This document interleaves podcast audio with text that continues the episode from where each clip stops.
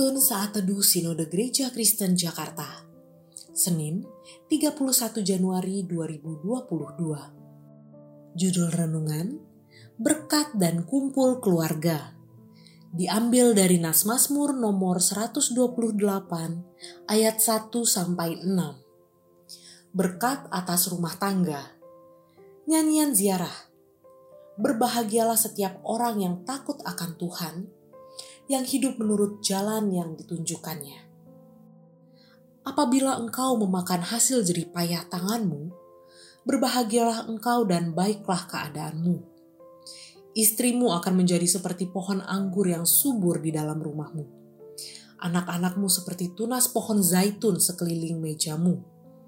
Sesungguhnya, demikianlah akan diberkati orang laki-laki yang takut akan Tuhan kiranya Tuhan memberkati engkau dari Sion, supaya engkau melihat kebahagiaan Yerusalem seumur hidupmu dan melihat anak-anak dari anak-anakmu.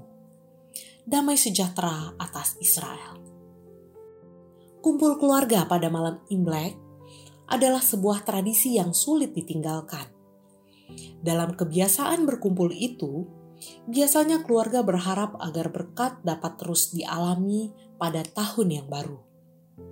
Ini adalah sebuah tradisi yang sangat indah dalam membangun kebersamaan dan komunikasi.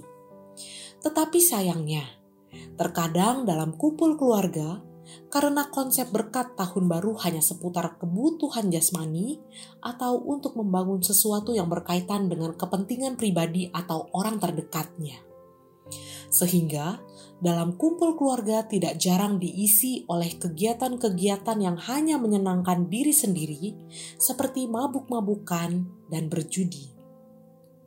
Dan tidak sedikit juga diisi oleh kepercayaan dari sejumlah mitos yang tidak bertanggung jawab. Nas renungan hari ini juga tertuliskan tentang keluarga yang menerima berkat Tuhan. Berkat dalam pekerjaan dan kesehatan, istri dan anak-anak semua berkat itu diterima dengan begitu luar biasa bagi anggota keluarga saat berkumpul bersama. Tetapi penulis Mazmur tidak bermaksud hanya menceritakan seputaran tentang berkat indah yang dialami oleh keluarga itu saja. Penulis juga menulis alasan keluarga itu menerima berkat.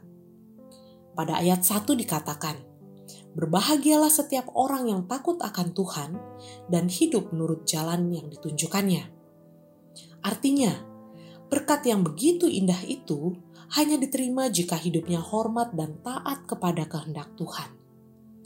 Tetapi tidak hanya sampai di sana. Berkat itu akan dialami tidak boleh hanya untuk diri sendiri atau keluarga inti, tetapi mengalir sampai kepada keturunannya. Berkat itu juga mengalir sampai kepada wilayah hidup di sekitar. Dalam hal ini Yerusalem Bahkan berkat damai itu dirasakan sampai kepada bangsanya, yaitu Israel. Berkat Tuhan itu punya alasan dan tujuan yang sesuai dengan kehendaknya di dalamnya.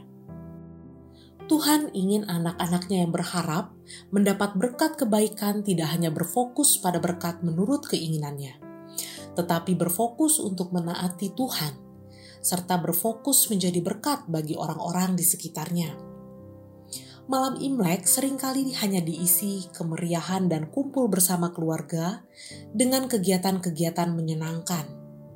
Tidak salah akan hal itu. Tetapi persoalannya, tidak sedikit orang Kristen yang melupakan identitasnya sebagai anak Tuhan, sehingga terjatuh kepada godaan melakukan sesuatu yang tidak menyenangkan Tuhan dan tidak menggunakan kesempatan itu menjadi berkat bagi keluarga besarnya dan rekan-rekannya renungan dalam Mazmur ini seharusnya mengingatkan untuk takut dan taat kepada Tuhan, sekaligus menjadi saksi Tuhan dan menjadi berkat bagi sekitar kita.